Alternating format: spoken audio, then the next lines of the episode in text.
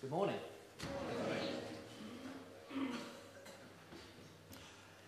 As many of you will know, I was brought up in the village of Ramsden Heath, just a few miles from here. And um, my brother and I used to spend a lot of time out playing in the, the fields and, and the woods and the countryside um, that surround that village. And it, was a great, it was a great place to grow up. When we were about, I, I was about seven or eight, so my brother a couple of years older, we joined the RSPB, their sort of children's club. And um, every month you'd get a magazine through. Um, and one month we got this magazine through, and on the front cover there was an article, um, that, well, there was um, a, a, sort of a headline, and it said, I know where you live. And it was all about homing pigeons. Fair enough. On the inside of the front cover, there was an article all about sparrowhawks and how these birds of prey were, um, the numbers were dwindling. And they were asking people to um, write in to the RSPB if they'd, if they'd seen um, uh, sparrowhawks in their area or if they knew where they were nesting or anything like that, trying to do a sort of a national survey. Anyway, so my brother and I got this magazine, and we went off on a holiday with mum and dad for a couple of weeks. And when we got back, we were sitting one morning um, in our conservatory having, having breakfast or something, and um, we suddenly realised there was something on the conservatory roof. And my mum sort of said to my dad, Oh, Mike, you must go up there and, and get that down, whatever it is. My brother and I thought, Ah, that looks, that looks interesting. So we went up to what was his bedroom that looked over the conservatory. He lowered me down by my wrist until I was sort of straddling um, the glass panels on the frame of the conservatory roof, worked my way down until I could get to this thing, which was a dead bird. So, being an eight year old boy, I picked it up, had a good look at it, threw it up to my brother, who, who missed it. I then straddled over to the, where it was again, threw it up again. Eventually, he caught it this time, and then he chucked it on his pillow and reached out so he could pull me up. So he pulled me back in. I scrabbled in the window, and um, mum and dad had completely forgotten about this thing on the conservatory roof. But my brother and I were really excited about it because it turned out to be a dead sparrowhawk. Goodness knows what had happened, whether it had flown into the window or just died of old age mid-air, I don't know. But we got this bird, and we thought there was that, there was that survey. They were asking for people to write in and tell them where they'd seen um, uh, sparrowhawks. We can go one better. We can, we're not going to write in and tell them we've seen one. We're going to send them a sparrowhawk. They're going to love it. This is fantastic. And so we found an envelope, and the envelope wasn't quite big enough. We, we, um, we, so we put the, the, beak in first and we, we, got it down into a bottom corner and we had to kind of fold the legs in. But we eventually, with sellotape, we, we managed, to, managed to get it in there and we put in as well this article, um, the one about the sparrowhawks. We thought at least then they'll know what it is. The mistake we made, I realise now it was a mistake, probably, was we, we, we tore off the front cover of the magazine and we folded it to protect the article about sparrowhawks. We folded it so that the, the headline about the homing pigeons was, um, was on the outside. And so, anyway, happy as Larry. We, we, we, taped it all up, we put the address on there, we ran down to the corner shop. Um, it's, it's a little cafe now, isn't it? But it used to be a post office down there. We went up to the guy behind the counter, we sort of tiptoes, put it on the counter, he, he looked at it, we scrabbled together our pocket money, paid for it, and this was before the days of electronic stickers. He didn't just weigh it and then print off a sticker and gently stick it on. This is when they had the old rubber stamps. And so, yeah. And so we paid, we paid for the stamps and everything, and, and Guy looked at it, and he just sort of went, There you go, boys. And we were like, Thanks. Now, to be fair, it was dead already. But as we took it over to the receptacle where he told us to put the parcel, the envelope was going slightly pink and a little bit soggy. But never mind, we put it in there and we, we walked home and we didn't exchange much conversation on the way home.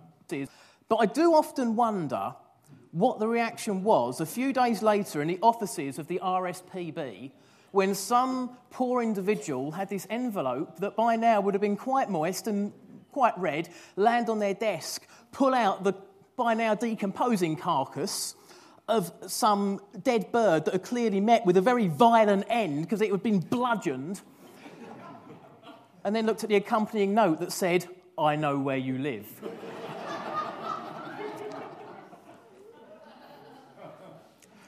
you see, my brother and I had really good intentions. We thought we were doing a really, really good thing.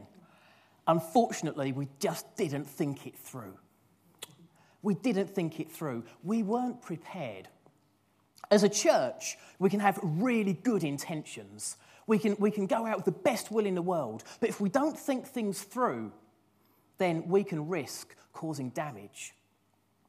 So, this morning, on the back of last week, I don't know about you, but on the back of last week, I was on a real spiritual high. I thought the away day was brilliant. I really enjoyed that. I thought it was, it was really uplifting and positive. Um, and I thought that on Sunday morning, God really, really spoke through Ian. I thought that was, that was a real blessing to us. And all week I've been thinking, this is, this is exciting. I'm so blessed to be doing my training at a church with such ambition and such, such a, a vision for the future. This is, this is a good thing to be part of. But we have to have instructions to follow. We have to have guidelines. We have to know, before we go out and, and put all this thing into action, we have to know where we're going. And so this morning, if you've got a Pew Bible, please turn to 1 Peter chapter 1.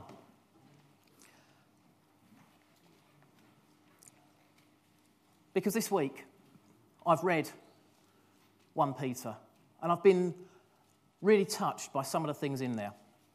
On the back of the euphoria of the away day last week. All right, maybe euphoria is over, over egging it slightly, but, but it was a really good day. But let's harness that energy. Verse 13, Peter chapter 1, verse 13. It tells us, be prepared for action. Be prepared. I was never a Boy Scout, I was an Air Cadet, I might have mentioned that before. But be prepared is the motto of the Boy Scouts. Peter doesn't tell us what to be prepared for. He says, prepare your minds for action. But he doesn't say what sort of action. He doesn't say what, what is coming that's going to require our action. But he does say that we should be prepared for action. So, whatever we're doing in life, we should always make sure that spiritually we are ready for God's prompting. We are ready to, to follow in the footsteps of, of Levi when Jesus just said to him, Levi, get up, follow me and he dropped everything and followed Jesus. We need to be ready for that. We need to be prepared.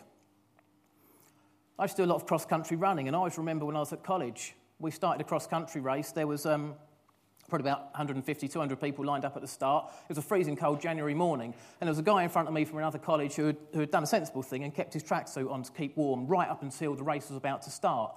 And the starter called us all to order, so this guy pulled off his tracksuit top, chucked it to one side, and then he pulled off his tracksuit bottoms and then he realised he hadn't put his shorts on underneath.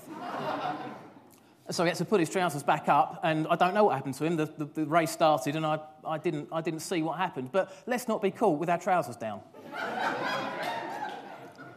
you see, Peter goes on, he says, be self controlled.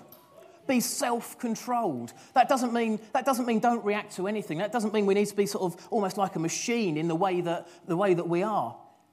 Colossians chapter 4, verse 2 says, Devote yourselves to prayer, keeping alert with an attitude of thanksgiving. So we've got to stay alert. We've got to make sure that we can be devoted to prayer, absolutely. But that doesn't mean that we shut ourselves in some sort of hermit like attitude. That means that, that while we're praying, we're alert to what's going on around us. We can't pray effectively if we've got our eyes shut and, and our heads down. We've got to be aware of what is going on around us. But we've got to have that control, to have an attitude of thanksgiving, to recognize the blessings that God pours out upon us every day. Set your minute and have an attitude of thanksgiving for that. Set your hope on God's grace. Do not conform to the ways of this world. These are the instructions that come through in this passage. Do not conform to evil desires. Of course, Paul in Romans 12, he says, Do not conform to the ways of the world. Now, actually, there's an awful lot of thing, things about Christian teaching that the world approves of. There's an awful lot of, of qualities that the Bible promotes that most people would say, Yeah, that's a good thing. I want to I wanna live my life like that. If we look at the, the list of the fruits of the Spirit, all the things that are listed there as part of the fruit of the Spirit, most people would say, that's positive, that's good. I'd like to, I'd like to portray that in my life. We look at the, um, the, the uh, Billericay Random Acts of Kindness. This organisation that's been set up, um, Paul Carr and uh, Matt, Matt, Everard, um, a, a Christian leader and a non Christian, have set this thing up. There are times when actually the church and the world, they share values. But there are other times when we say there's only one path to salvation, suddenly the world disapproves. Suddenly, the church is out of date and irrelevant because the world says so. In verse 16, Peter tells us to be holy.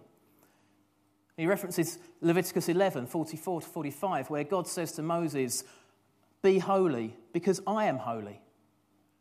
That's what we're called to do, to live an attitude with, with God-like attitude, God-like character, to reflect the goodness of God in all we do. Now, of course, we'll never reach that.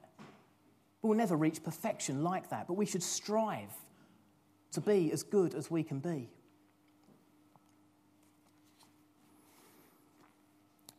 So I got to college on Monday morning, and um, I was, I, as I say, I really enjoyed the weekend, and I was feeling really blessed. And uh, it'd been a busy weekend, been a tiring weekend when I wasn't involved in church things. I was doing essays, it's that time of year, and um, I got to college on Monday tired. But I thought, well, that's okay, because the guy I share a room with at college on Monday nights, he goes to bed very, very early. He's a, he's a really nice guy, I get on really well with him.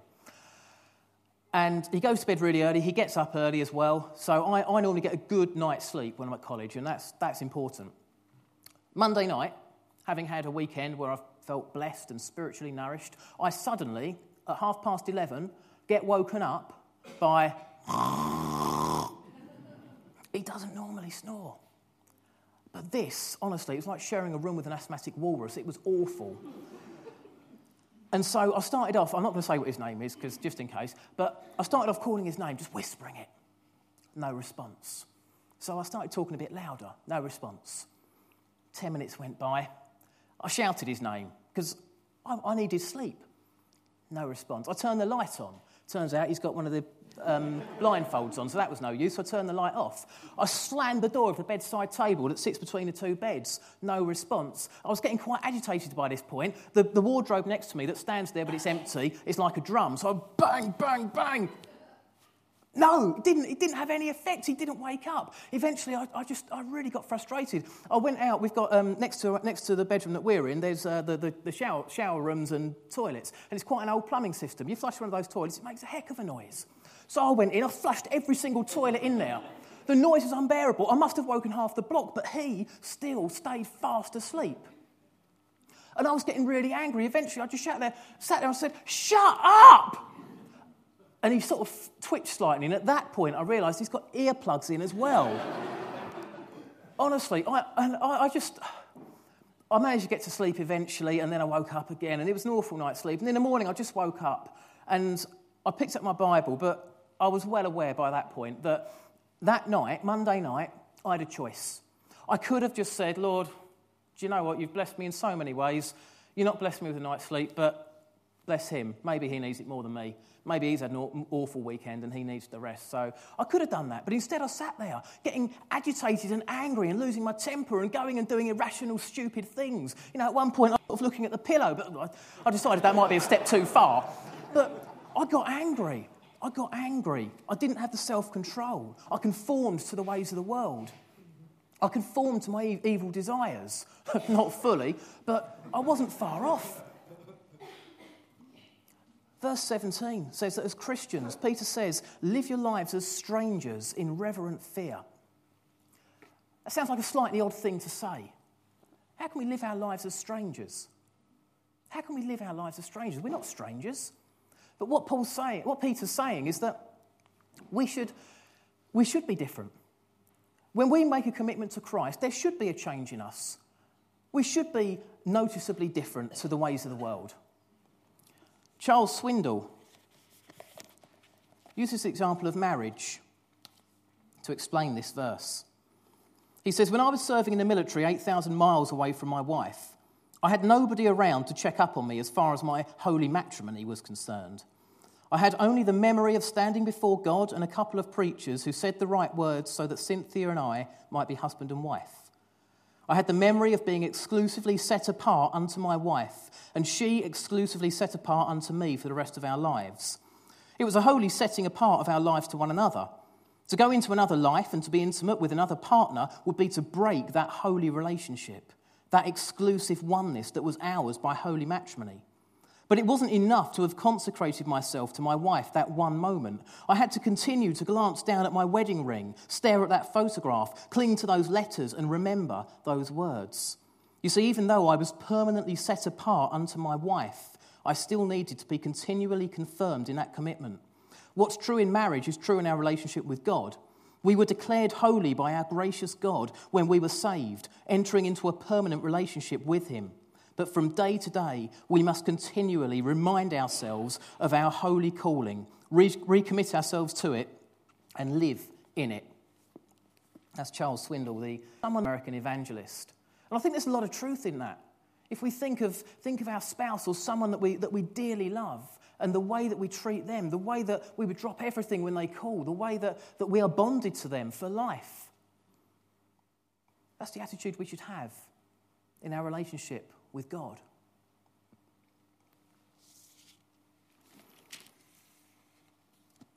If we're saved through Christ, we should live through Christ.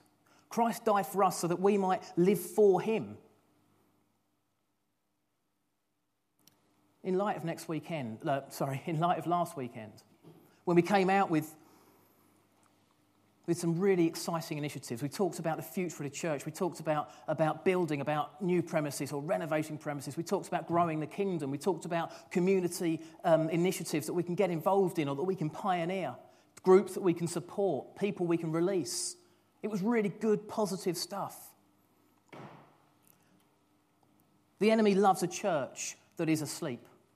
The enemy loves to lay next to a church and hear it snoring. He doesn't get angry at that. He doesn't start trying to wake it up and, and bang doors and t- flush toilets and make as much noise as he can. He loves it when a church has got an eye patch and earplugs in. That's no threat to him. That's not this church. And it's certainly not going to be this church going forward. And so we've got to be careful. We've got to bear in mind Hebrews 12:15. See to it that no one misses the grace of God and no bitter root grows up to cause trouble and defile many. The enemy will not like a church that is pushing back frontiers, that is fighting to build the kingdom of God in its community. And so let's make sure that we build relationships that are tight and that are meaningful. Let's be a fellowship that is knit together so closely that no bitter root can undermine it. Right now, we can do this. Just take a little look around you. Think of the people left or right of you, the people in front of you. Jobs. If you're in the front row, then think of our, our youth leaders, our children's workers who are currently doing one of the most difficult jobs in ministry right as we speak. And let's commit to praying for one another this week. I'm not going to ask us to get into small groups or anything like that right now. I am going to say, let's commit. When we get home, let's seriously commit this week to remembering those people in prayer every day, lifting one another up. Maybe after the service, have coffee with someone you've never spoken to before. Maybe, maybe meet them in the week. Maybe invite them around for a meal, whatever it is. Let's build relationships that are so strong that no bitter root can undermine them. We've got an exciting future. We've got a brilliant future. And the best thing is, we are doing all of this to honour God. This is not about our glory. This is not about the glory of Billericay Baptist Church. This is not a, a, a spiritual pat on the back. This is purely holding up a mirror to reflect back to God his glory. Peter reminds us you know that it was not with perishable things such as silver or gold that you were redeemed the, from the empty way of life handed down to you from your forefathers, but with the precious blood of Christ, a lamb without blemish or defect. He was chosen before the creation of the world, but was revealed to you in these last times for your sake. When we come to the communion table shortly, we know that we are saved by the blood of Christ.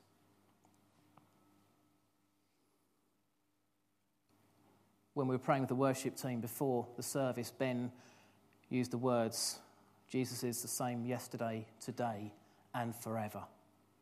And I love that because at the end of this passage, Peter quotes Psalm 118. All men are like grass, and all their glory is like the flowers of the field. The grass withers and the flowers fall but the word of the Lord stands forever. The word of the Lord stands forever. So, as we embark as a fellowship on this journey, let's remember there will be pitfalls, there will be challenges, there will also be moments of, of absolute joy and euphoria when we celebrate achievements and we give thanks to God for the blessings that He pours out upon us. But you and I, we won't last forever. Our work will come and go. But what we do know is that despite us, despite our, withering, our falling, the word of the Lord stands forever.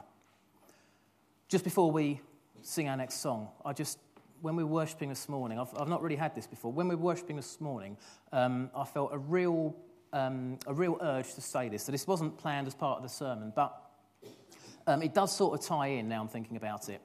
I was looking at the cross, and I often focus on the cross in worship, and um, well, normally I'm focusing on the words, because I don't know the words to many songs, but um, I, I do often focus on the cross. And it just struck me, looking at those two pieces of wood. People, I've heard it said before that the cross, when you look at it, it's like you've got the relationship between man and God, God at the top, man at the bottom, and then the horizontal uh, plank is um, a relationship between man and man. So you've got love God and love one another. I was looking at that, and just take a minute, just look at the texture of the wood, just look at the, the grain of the wood. On the plank for going from uh, top to bottom, the grain is very straight, very smooth. There's no real interruptions in it. Because whenever we take things to God, whenever we pray to God, He doesn't get the hump with us. He doesn't get annoyed with us and, and say, I'm not talking to you. No, you've had your chance. No, I said no. He doesn't take his ball, ball home and go home. He doesn't treat us like that. He keeps that avenue clear and open. The horizontal piece of wood up there is covered in, in knots and um, veins and funny markings. It's not got the nice, smooth openness of the other piece. And so, just as I was preaching, I just thought I'd share that because I really feel that as a fellowship, we need to make sure that we guard against any knots and, um, and um, lines in the, in, in the relationship that we have, any barriers in a relationship, any impurity in relationships that we have.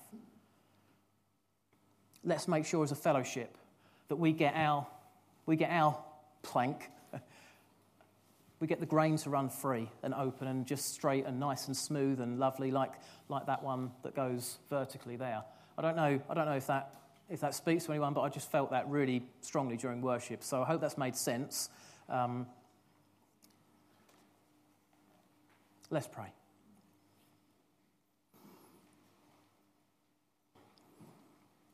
Heavenly Father, thank you for this fellowship.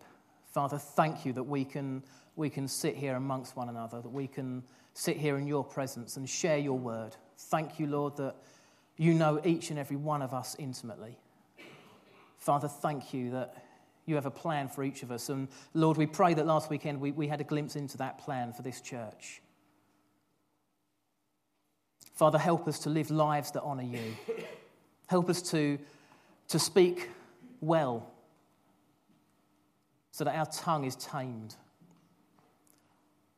Father, help us to, to be honest with you to be honest with ourselves.